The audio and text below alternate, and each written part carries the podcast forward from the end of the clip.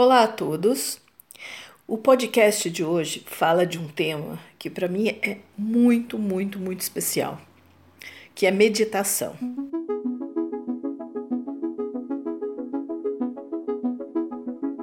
A minha história de meditação já tem anos de existência.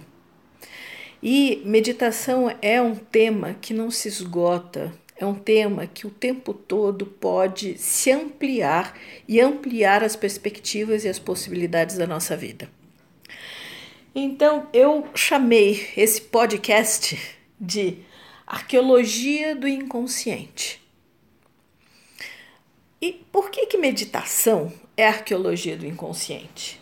Porque a meditação ela não é uma linguagem linear eu não acesso é, necessariamente frases feitas ou uma tese feita. Na realidade, meditação faz com que a gente acesse registros dos nossos, do nosso inconsciente. E esses registros, eles vêm em forma de fragmento. E é isso que a arqueologia tradicional faz. Pega um fragmento, eles cavam um lugar, pega um fragmento, pega outro fragmento e a partir de vários fragmentos, a arqueologia reconstrói a história. E a arqueologia do inconsciente, feita através da meditação, faz a mesma coisa. Vai pegando um fragmento, que você acessa num determinado momento, outro fragmento que acessa em outro, e vai construindo uma história que se perdeu dentro do seu inconsciente e que muitas vezes é fundamental o acesso a esse lugar para desconstruir padrões que limitam a nossa vida. Então, para começar a falar de meditação, né? Uh, como é que eu cheguei em meditação? Eu cheguei em meditação no momento da minha vida em que eu não via muito sentido porque eu estava fazendo, porque eu estava desenvolvendo, porque eu estava trabalhando. E eu fui estudar meditação, tá? É, eu achei interessante. Eu disse assim: é uma fronteira que eu não conheço. Eu sou uma pessoa que gosta de ampliar horizontes e fronteiras. E aí eu fui estudar. E eu fiquei um ano inteiro meditando diariamente, sem acessar absolutamente nada. E um ano depois, eu gosto desse, desse ciclo anual, né? Um ano depois que você faz algo com constância, aquilo acaba fazendo parte integrante da sua vida. E aí, um ano depois, eu comecei a escutar silencia e escuta. Você diz assim, mas eu já gerei minha mente, já apaguei os meus pensamentos, já já tô no vazio, né? E aí de repente eu escutei silencia e escuta. Silencia e escuta o quê? Silencia e escuta quem? Na realidade, é silencia e escuta a essência, a nossa essência. Porque uma das possibilidades da meditação, a meditação tem muitas possibilidades. Uma delas é escutar a própria essência, é escutar o nosso eu interior, é escutar as mensagens que vêm de algo que tem mais sabedoria dentro da gente do que o nosso próprio ego. Então, quando a gente começa a se escutar em essência, a vida ganha um outro significado eu posso olhar para a vida com uma visão mais tranquila. A nossa essência já está caminhando nessa existência há incontáveis anos. Né? Eu acredito na imortalidade da alma. Então, se essa alma já caminha há muito tempo no universo, imagine a sabedoria que não existe nessa alma. Então, começar a escutar a essência é acessar essa sabedoria. Tá? Então, isso é uma das possibilidades. E essa sabedoria não vem assim clara, ela vem em fragmentos ou ela vem em símbolos. Né? E a linguagem do inconsciente é simbólica. A linguagem do inconsciente não é linear. Então, qual é a grande diferença, né? entre inconsciente e consciente. Consciente é aquilo que a gente vê, aquilo que a gente enxerga, é, são as atividades que a gente faz quando a gente está acordado, quando a gente está desperto. E inconsciente são todos os outros registros que muitas vezes a gente acessa durante o sono, no sonho, ou a gente acessa quando a gente tem insights, quando a gente tem aquele eureka, quando a gente tem uma epifania. E mas isso são momentos muito pontuais. E com a meditação a gente pode ter um acesso irrestrito e a hora que a gente quiser esse inconsciente. Mas o que vai vir é simbólico. O a nosso, nosso consciente ele funciona também simbolicamente, mas na maior parte das vezes ele é linear. Né? A gente enxerga a realidade de uma forma linear, a gente explica a realidade de uma forma linear, né? encadeando eventos. Já o inconsciente não. No, no, no, no universo do inconsciente não tem tempo, não tem espaço. Então, quando a gente entra num lugar sem tempo, espaço, as coisas surgem. Então, é possível é, entrar em contato com informações ligadas ao passado.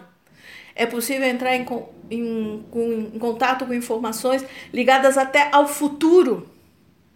Né? Existe uma coisa chamada regressão de memória, existe outra coisa chamada progressão de memória. O que é regressão de memória? É quando eu encontro dentro do meu inconsciente um caminho que me leva para o passado. Vidas passadas podem existir para algumas pessoas, podem não existir para outras pessoas. Depende da crença de cada um. Mas ancestralidade é uma coisa que existe, né?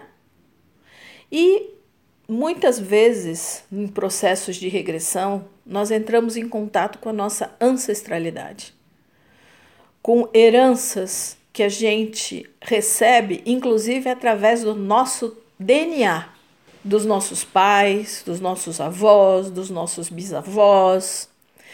Então, a meditação ajuda a identificar esses padrões herdados, né? E ajuda a compreender como esses padrões interferem não só na nossa consciência de realidade, mas também na nossa ação na realidade. E muitos desses padrões são fatores extremamente limitantes do nosso progresso, do nosso desenvolvimento, da nossa realização e do nosso sucesso.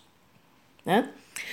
E então, pode ser vidas passadas? Pode. Pode ser ancestralidade? Pode. Pode ser qualquer coisa. Mas o mais importante desses fragmentos, desses símbolos que a gente acessa, é que eles estão dentro da gente. E o que está dentro da gente, seja real ou imaginário, é algo que inclusive o nosso cérebro límbico, ele não separa o que é real do que é imaginário. Então, se for real, eu posso resolver. Se for imaginário, eu também posso resolver. Eu tenho muitos pacientes que eles dizem assim: ah, o que eu estou vendo é real? Ah, será que não é minha imaginação? Eu digo assim: não importa se é real a sua, sua imaginação. O que importa é que isso está registrado. E aquilo que está registrado tem um impacto na nossa consciência em muitos níveis. Tem um impacto no corpo, tem um impacto nas emoções, tem um impacto na mente, tem um impacto nas nossas relações, tem um impacto na nossa vida profissional. Então, muitas coisas que estão registradas no nosso inconsciente têm um impacto direto, sem que a gente perceba ou saiba, em qualquer setor da nossa vida. E progressão de memória é quando encontro um caminho que me leva para o futuro. Agora, a gente pode determinar o nosso futuro? Não, não tem como determinar o nosso futuro.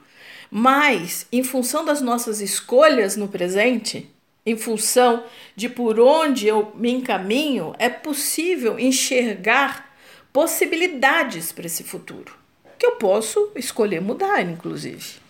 Então, quando eu olho para o futuro e vejo determinadas possibilidades, eu posso dizer assim: opa, o que, que eu estou fazendo que pode me levar a isso que eu estou enxergando para o meu futuro? E eu posso mudar completamente as minhas escolhas agora. E essas escolhas podem se traduzir num futuro muito diferente daquele que eu estou antevendo na minha meditação. Isso tudo parece muito, muito, muito abstrato. Para que, que isso serve? Né? Para que, que a, a meditação serve no dia a dia? Quando eu começo a compreender esse material do meu inconsciente, eu começo a olhar para a vida com um olhar menos vitimado, com um olhar menos inconsequente, menos irresponsável, porque eu começo a compreender esse universo de causa e efeito. Eu começo a compreender aquilo que eu não sabia que existia. Então eu, se eu olhar para o meu passado, né, através da meditação, eu percebo todas as escolhas que me levaram ao estar no presente da forma que eu estou eu posso antever com as escolhas que eu estou tomando agora quais as possibilidades do meu futuro. E a grande, e a grande tesouro é reescolher. Então, se as escolhas do meu passado me levaram ao aqui e agora desse jeito, se eu continuar escolhendo da mesma forma, o meu futuro vai ser parecido com o que eu estou vivendo agora, eu posso reescolher.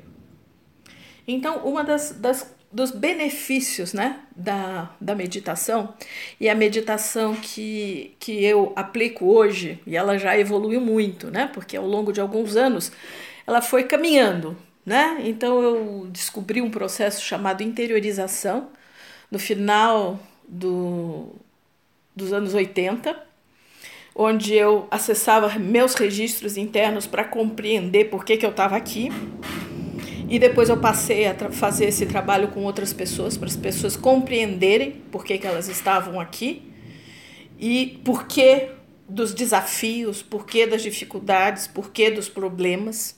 É possível identificar o que na nossa trajetória levou a vida ao resultado que ela tem hoje.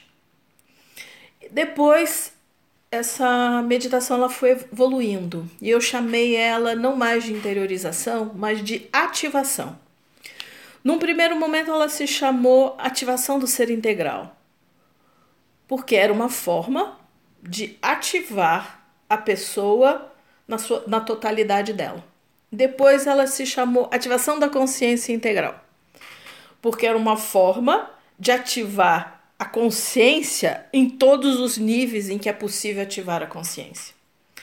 E agora, eu estou em parceria com o Léo Prevot, o Leonardo Prevot, e a gente está desenvolvendo ativação sistêmica da consciência.